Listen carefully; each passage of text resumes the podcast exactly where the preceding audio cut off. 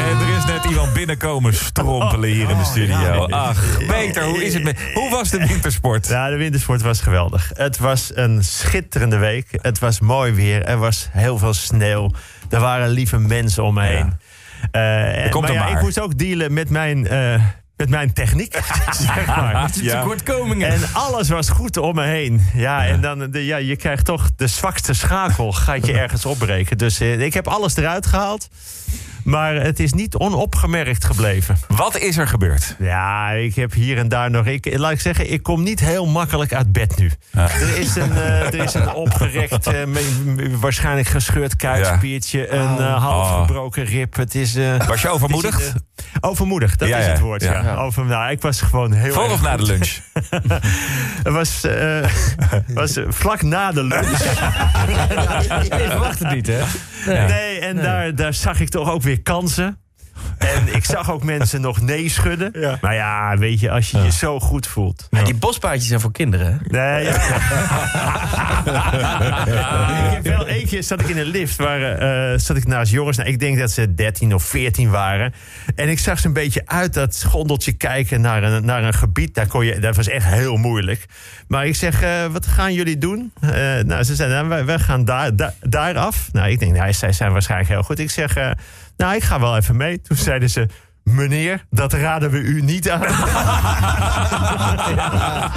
Ja, mooi. Ja, en dat had ik dus inderdaad Ja, niet moeten niet doen. moeten eh, Ja, dat soort weken. Zo'n week heb ik gehad. Maar eh, ja, nu strompel ik weer voort. Ja. Maar eh, verder een goede week gehad. super. Goed, nou, wat is fijn. Je ziet er goed uit. Lekker eh, kleurtje is ook. het Goed goed gegaan? Is het allemaal doorgegaan? Het was een rommeltje vorige week. Ja, joh, als jij er niet bent. Eh, gek, hele weekend raar gevoeld ook. Ja. Ah, Ja, hoor, we, hebben, we hebben toch wel een beetje nodig, Oké, Peter. nou, Ja, dan we hebben je gemist. Ik ga jullie helpen. Kijk.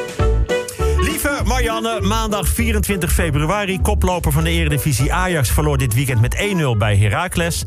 AZ en Feyenoord loeren op de aangeslagen landskampioen. Alles lijkt erop dat het seizoen ook dit keer pas in de laatste speelronde wordt beslist. Het wordt zo spannend dat ik denk dat Ajax en AZ zich deze week voor de zekerheid laten uitschakelen in Europa. Het blijft storm in Nederland. Afgelopen dagen was alweer de vijfde storm van deze winter. Ik kwam dit weekend terugrijden van wintersport. Zei mijn dochter, moet je kijken. Wat een vrolijk vliegtuig met al die kleuren... en dansmariekes en boerkier, boerenkielen en 25 meter bier en een hoenpapa band. Bleek inderdaad een praalwagen van een nog niet afgelaste carnavalsoptocht... die over kwam vliegen. Filmregisseur Quentin Tarantino is voor het eerst vader geworden. De naam van het kind is Pulp Fritsje, maar zijn roepnaam wordt Kill Bill. Bij een crematie in Uden stond er vrijdag tot verbazing van de medewerkers van het crematorium opeens ook een paard in de gang. Het paard betekende namelijk erg veel voor de overledene en was daarom daar aanwezig. Tijdens de dienst werd er door het trouwe dier ook nog het lied Mag ik dan bij jou gehinnikt. Het was allemaal erg ontroerend en na wel jammer dat het dier alle cake had weggehapt.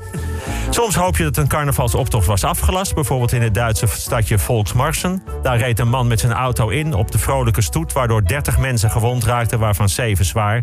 De bestuurder van de auto kwam als zichzelf naar het carnaval... en sommige mensen kunnen maar beter nooit zichzelf zijn.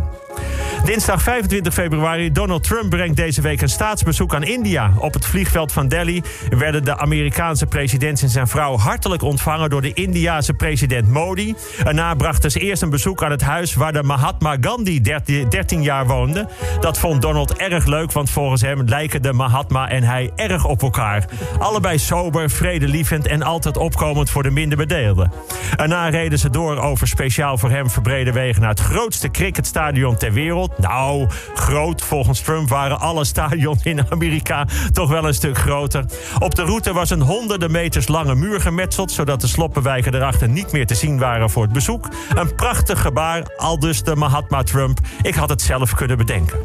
Dan een andere Amerikaan, George Hood. George Hood die heeft het wereldrecord planking gebroken. Je weet wat het is, hè? Planken. Plank in het Nederlands. Op je ellebogen in lichtsteun. En je rug en benen als een plank gestrekt houden. Normale mensen die dit doen, zoals ik, beginnen na iets meer dan een minuut al behoorlijk te trillen. Houden het eventueel vol tot anderhalve minuut. En op een hele goede dag tot twee minuten. En dan voel je je te gek.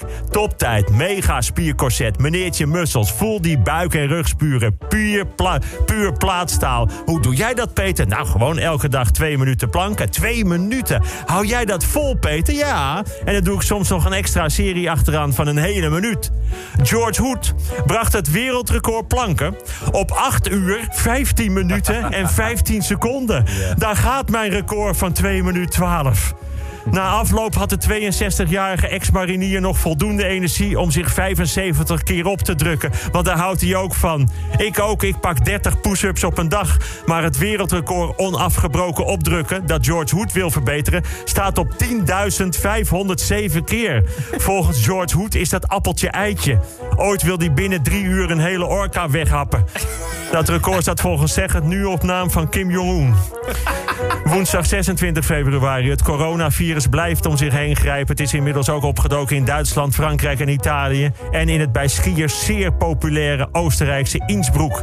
Ik zou je zeggen, dan kan het snel gaan. Ik was zelfs vorige week skiën, geweldig gehad, dankjewel.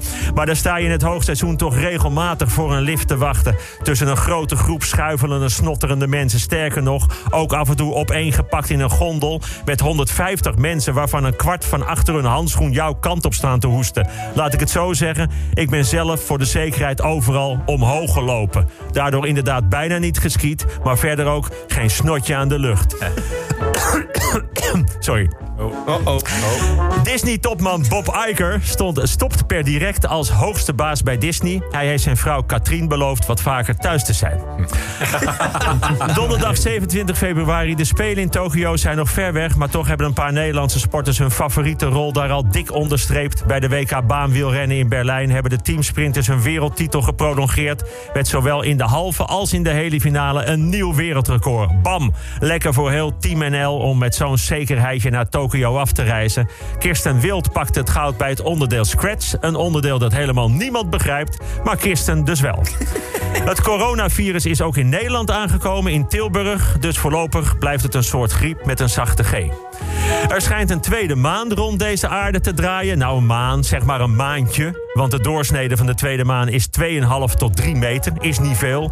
Maar de Amerikaan George Hood heeft gezegd dat hij daar op eigen kracht heen wil vliegen. En op het maandje zijn nieuwe heelal-record push-ups wil gaan doen. Vrijdag 28 februari. De meeste sportclubs halen het grootste deel van hun inkomsten uit contributies, les en entreegeld. Behalve voetbalverenigingen. Bij voetbalverenigingen brengt de kantine het meeste geld in het laadje. De baromzet in de voetbalkantine zorgt gemiddeld voor bijna 40% van de totale inkomsten van de voetbalclub. En ik herken dat van mijn eigen club. Die draaide ook altijd op de kantine. Een kantine van bier en frituur. Bij ons achter de bar stond tante Hanny. En dat was niet helemaal je tante, maar zo noemde ze je. Tante Hanny was trots op haar zelf gedraaide gehaktballen en de perfecte frikandel speciaal.